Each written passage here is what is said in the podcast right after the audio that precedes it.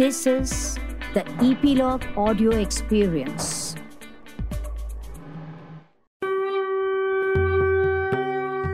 नमस्कार. मी स्वाती गोगटे बोलावा विठ्ठल पहावा विठ्ठल ह्या ऑडिओवारीत तुम्हा सर्व श्रोत्यांचं स्वागत करते.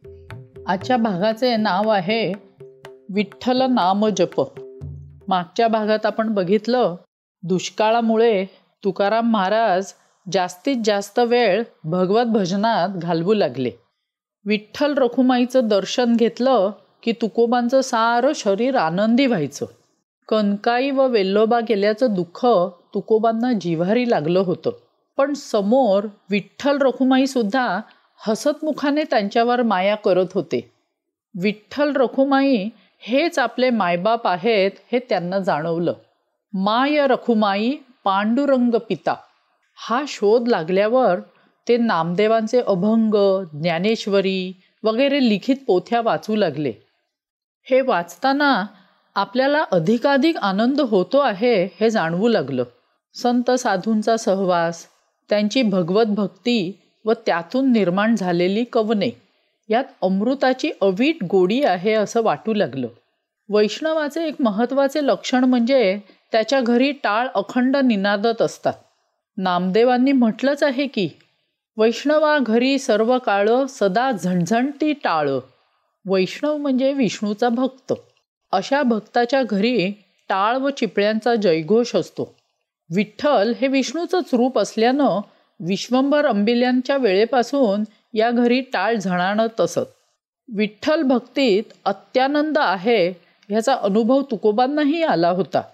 त्यामुळे तुकोबांनी सुद्धा दिवस रात्र विठ्ठल भजन चालू ठेवले. आई कनकाई सुद्धा तुकोबांना सांगायची की नामदेव आपले पूर्वज आहेत ते अभंग रचत असत ते कार्य तू पुढे चालू ठेव. विठ्ठल रखुमाई तर आपल्याला देवाचं काही करण्याचा आदेश देत आहेत असं तुकोबांना वाटू लागलं. विठ्ठलाची सोबत असली की विठ्ठलच आपला मार्गदर्शक होतो याची खात्री वाटू लागली. जेथे जातो तेथे तू माझ्या सांगती चालविशी हाती धरून या. आई जशी बाळाला हात धरून चालवते त्याप्रमाणे विठ्ठल माऊली आपला हात धरून संसाराच्या वाटेवरून सुखरूप नेते याबाबत तुकोबांची खात्री झाली. विठ्ठलाची सोबत मिळाल्यावर विठ्ठलच तुकोबांच्या हातून अभंग लिहून घेऊ लागला. अभंग लिहिताना मन पिसासारखे होते याचा अनुभव आला. त्यांना बालपणचे सुखाचे दिवस आठवले. लहानपण देगा देवा मुंगी साखरेचा रवा ऐरावत रत्न थोर तया अंकुशाचा भार. ज्यांचे अंगी मोठेपण तया यातना कठीण. तुका म्हणे जाणं व्हावे लहानाहुनी लहान. तुकारामांचे लहानपण सुखात गेले होते. मोठी माणसं जबाबदारी उचलत होती. त्यामुळे मुंगीला जसा साखरेचा दाणा सहज मिळतो त्याप्रमाणे लहानपणी सुख सहज मिळाले. ऐरावत हा इंद्राचा हत्ती असून नवरत्नातला एक आहे. तरी त्यालाही सारथ्याच्या हातातल्या अंकुशावर हुकूम चालावे लागते. ऐरावताप्रमाणे ज्यांना मोठेपण मिळालं त्यांना जबाबदारीच्या यातना सहन कराव्या लागतात. जसं तुकारामाला परिस्थितीने त्राही भगवान केले. म्हणून तुकाराम म्हणतात मान मरातब नकोच. लहानाहून लहान व्हावं. अभंग लिहिता लिहिता मनातला कल्लोळ बाहेर पडू लागला. त्या काळी लग्न फार लवकर होत. एरवी विठ्ठलाची जबरदस्त ओढ असणारे संत तुकाराम संसाराच्या जंजाळात पडलेच नसते. पण नकळत्या वयात म्हणजे अवघ्या तेराव्या वर्षी पहिलं लग्न व नंतर रखमा आजारी पडायची म्हणून घरासाठी दुसरं लग्न. संसार करावा नेटका म्हणणाऱ्या तुकारामाला मात्र संसार करणं जमेना. तुकोबांनी संसाराकडे पाठच फिरवली. पण संसार म्हटल्यावर आपल्या मुलाबाळांना जेऊ खाऊ घालायलाच हवे. त्यासाठी घरच्या करत्या पुरुषानं कामधंदा करायला हवा हे तर खरंच होतं. आवली तुकोबांनी कामधंदा करण्यासाठी हात धुवून मागे लागायची. पण तुकोबांना दुनियादारी जमतच नव्हती. त्यात मनच रमत नव्हते. विठ्ठलाचे भजनच एकसारखे करावेसे वाटे. खाण्यापिण्यातही त्यांचं मन रमत नव्हते. ते एकसारखे विठ्ठल विठ्ठल गुणगुणत. ते ऐकून आवलीला त्या विठोबाचाच राग येऊ लागला.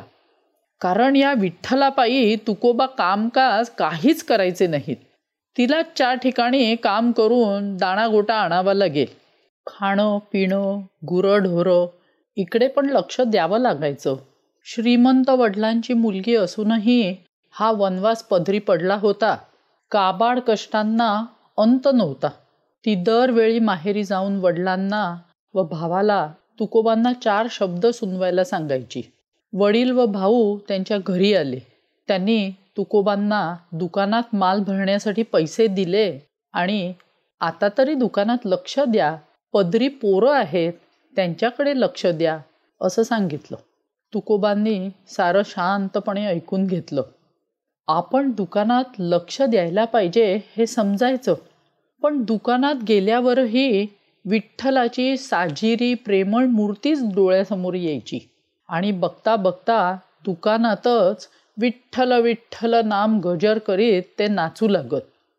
तुकोबांचे मालावर लक्ष नाहीसे पाहून लोक हळूहळू दुकानातून माल पळवत अहो तुकोबा तो पहा तुमच्या दुकानातला नारळ चोरीला जातो आहे. कुणी सज्जन माणूस तुकोबांना सांगे पण तुकोबांचे त्याच्या बोलण्याकडे अजिबात लक्ष नसे. तुकोबांच्या मनात विठ्ठलाची ती साजरी मूर्ती प्रेमाचा वर्षाव करायची. टाळ्या वाजवत तल्लीन होत तुकाराम गाऊ लागत.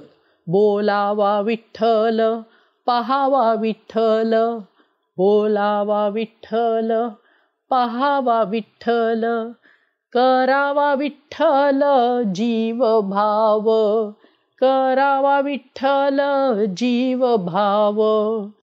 विठ्ठलातच रमून जावं. इतकं रमावं की आपल्या मुखी विठ्ठलाचंच नाव असावं. आपण विठ्ठलाची साजरी मूर्ती पाहत राहावी. जे काही काम करू ते विठ्ठलाचेच काम आहे असे समजून करावे. शरीरानं व मनानं विठ्ठल नामात रमून जावं हेच खरं सुख. बाकी संसार व्यवसाय म्हटलं की दुःखच दुःख. आणि विठ्ठल म्हणजे सुखच सुख. त्यामुळे आपलं खाणं पिणं झोपणं उठणं सारं विठ्ठलमय असावं. विठ्ठला पलीकडे त्यांना काही सुचायचेच नाही. विठ्ठल विठ्ठल या नाम जपात तुकाराम इतके तल्लीन झाले होते की शेवटी त्या सज्जन माणसानं तुकारामाला गदागदा हलवले आणि त्यांचे नारळ चोरीला गेल्याचं सांगितलं. पण तुकोबा विठ्ठल भेटला ह्याच आनंदात होते. शेवटी ही ही बातमी करोडोपकरणी गेली. गावातली इतरही लोक दुकानातला माल चोरायला टपून बसले होते. आवलीच्या कानावर ही हकीकत केली.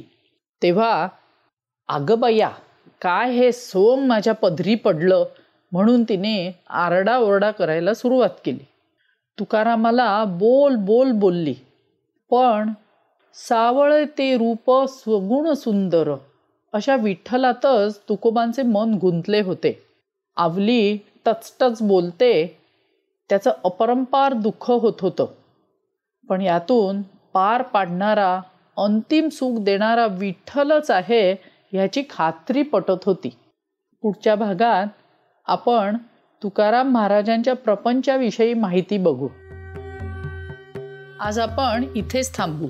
ह्या ऑडिओ वारीत सामील व्हायला इपीलॉग मीडिया वेबसाईटवर किंवा तुमच्या आवडत्या पॉडकास्टवर जसे Gaana dot com Google podcast Hubhopper JioSaavn Castbox Spotify वर नक्की सबस्क्राईब करा आणि या ऑडिओ वारीचा आनंद लुटा. आपला अभिप्राय कॉमेंट बॉक्समध्ये कळवा.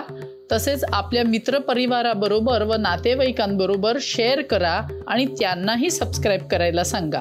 धन्यवाद.